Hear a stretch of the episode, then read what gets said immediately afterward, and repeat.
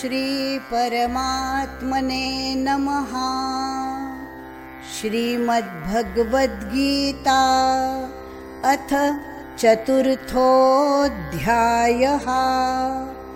श्रीभगवानुवाच।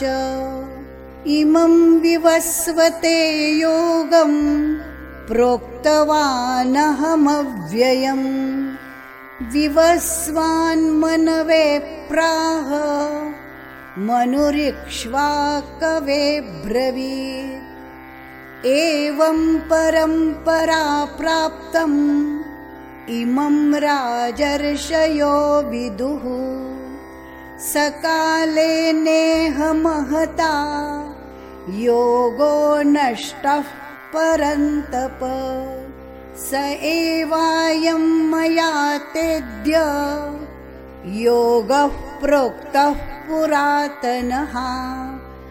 भक्तोऽसि मे सखा चेति रहस्यं ह्येतदुत्तमम् अर्जुन उवाच अपरं भवतो जन्म परञ्जन्म विवस्वतः। कथमेतद्विजानीयान् त्वमादौ प्रोक्तवानिति श्रीभगवानुवाच।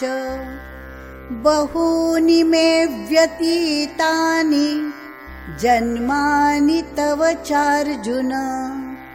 तान्यहं वेद सर्वाणि न त्वं वेत्थ परन्तप।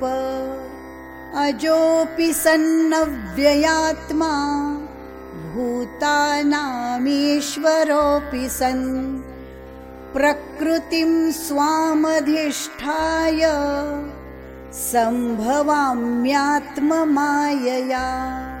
यदा यदा हि धर्मस्य ग्लानिर्भवति भारत।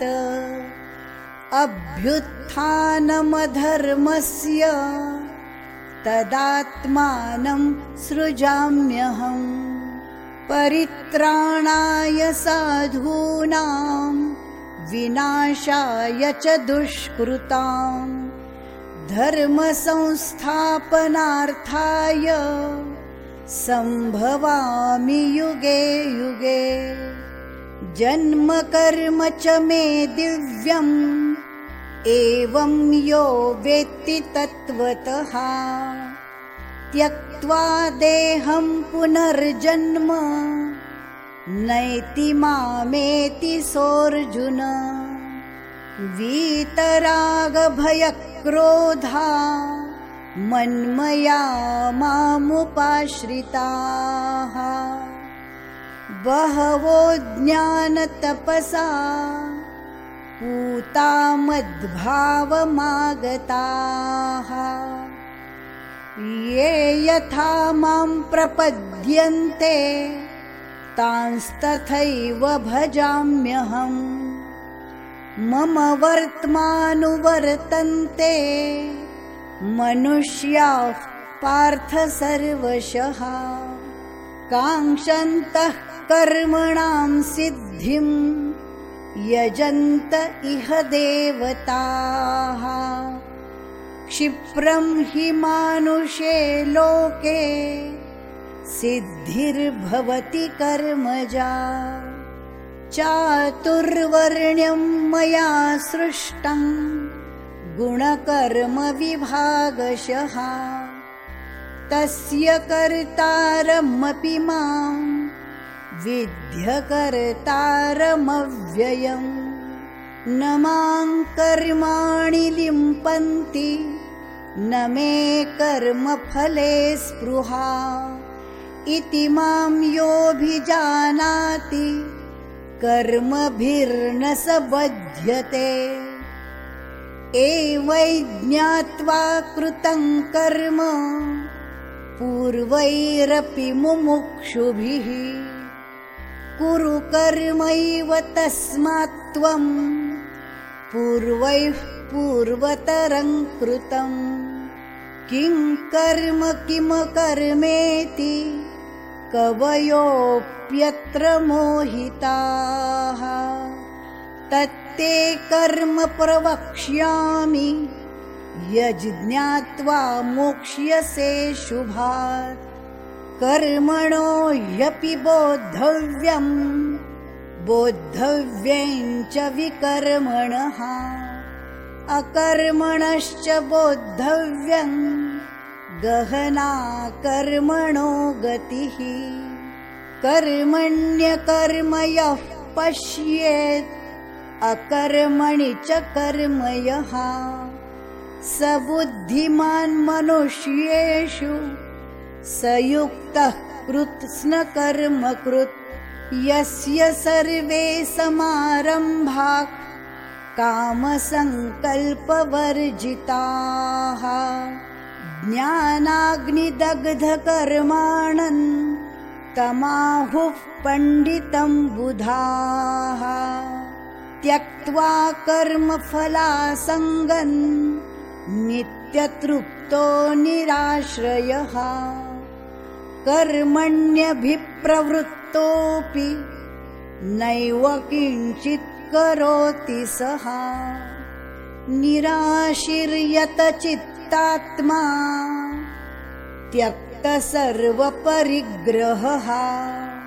शारीरम् केवलम् कर्म कुर्वन्नाप्नोति किल्बिषम् यदृच्छालाभसन्तुष्टो द्वन्द्वातीतो विमत्सरः।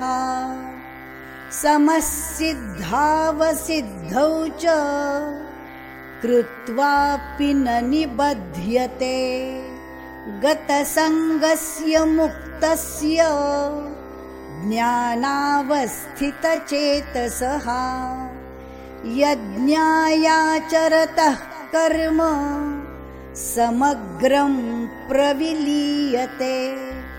ब्रह्मार्पणं ब्रह्माग्नौ ब्रह्मणाहुतम्।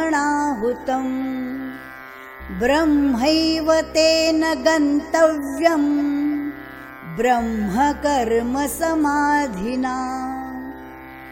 दैवमेवापरे यज्ञम् योगिनः पर्युपासते। ब्रह्माग्नावपरे यज्ञम् यज्ञेनैवोपजुह्वति। श्रोत्रादीनीन्द्रियाण्यन्ये संयमाग्निषु जुह्वति। शब्दादीन् विषयानन्य इन्द्रियाग्निषु जुह्वति। सर्वाणीन्द्रियकर्माणि प्राणकर्माणि चापरे। आत्मसंयमयोगाग्नौ जुह्वति ज्ञानदीपिते। द्रव्ययज्ञास्तपोयज्ञा योगयज्ञास्तथा परे स्वाध्यायज्ञानयज्ञाश्च यतयः संशितव्रताः। अपाने जुह्वति प्राणम् प्राणे पानन्तथा परे प्राणापानगतिरुद्ध्वा प्राणायामपरायणाः। अपरे नियताहारा प्राणान् प्राणेषु जुह्वति। सर्वेऽप्येते यज्ञविदो यज्ञक्षपितकल्मषाः। यज्ञशिष्टामृतभुजो याति ब्रह्म सनातनम् नायं लोकोऽस्त्ययज्ञस्य कुतोऽन्यः कुरु सत्तम एवं बहुविधा यज्ञा वितता ब्रह्मणो मुखे। कर्मजान् विद्धितान् सर्वान् एवै ज्ञात्वा विमोक्ष्यसे। श्रेयान् द्रव्यमयाद्यज्ञाच् ज्ञानयज्ञः परन्तप। सर्वं कर्माखिलं पार्थ ज्ञाने परिसमाप्यते। तद्विद्धि प्रणिपातेन परिप्रश्नेन सेवया। उपदेक्ष्यन्ति ते ज्ञानै। ज्ञानिनस्तत्त्वदर्शिनः। यज्ज्ञात्वा न पुनर्मोहम् एवं यास्यसि पाण्डव। येन भूतान्यशेषेण द्रक्ष्यस्यात्मन्यथो मयि। अपि चेदसि पापेभ्यः सर्वेभ्यः पापकृत्तमः। सर्वैज्ञानप्लवेनैव वृजिनं सन्तरिष्यसि। यथैधांसि समिद्धोऽग्निर्भस्मसात् कुरुतेऽर्जुन ज्ञानाग्निः सर्वकर्माणि भस्मसात् कुरुते तथा। न हि ज्ञानेन सदृशम् पवित्रमिह विद्यते। तत्स्वयं योगसंसिद्धः कालेनात्मनि विन्दति श्रद्धावाल्लभते ज्ञानन् तत्परः संयतेन्द्रियः। ज्ञानं लब्ध्वा परां शान्तिम् अचिरेणाधिगच्छति।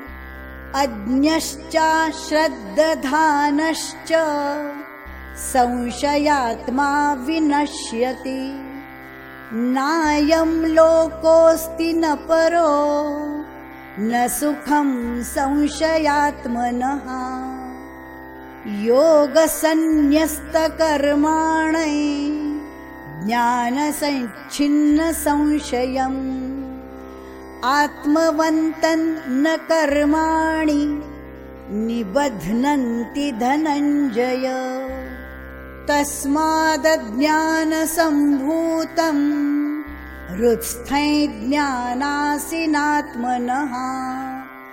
चित्वैनं संशयं योगम् आतिष्ठोत्तिष्ठ भारत ॐ तत्सदिति श्रीमद्भगवद्गीतासु उपनिषत्सु ब्रह्मविद्यायां योगशास्त्रे श्रीकृष्णार्जुनसंवादे ज्ञानकर्मसन्न्यासयोगो नाम चतुर्थोऽध्यायः। हरये नमः। हरये नमः। हरये नमः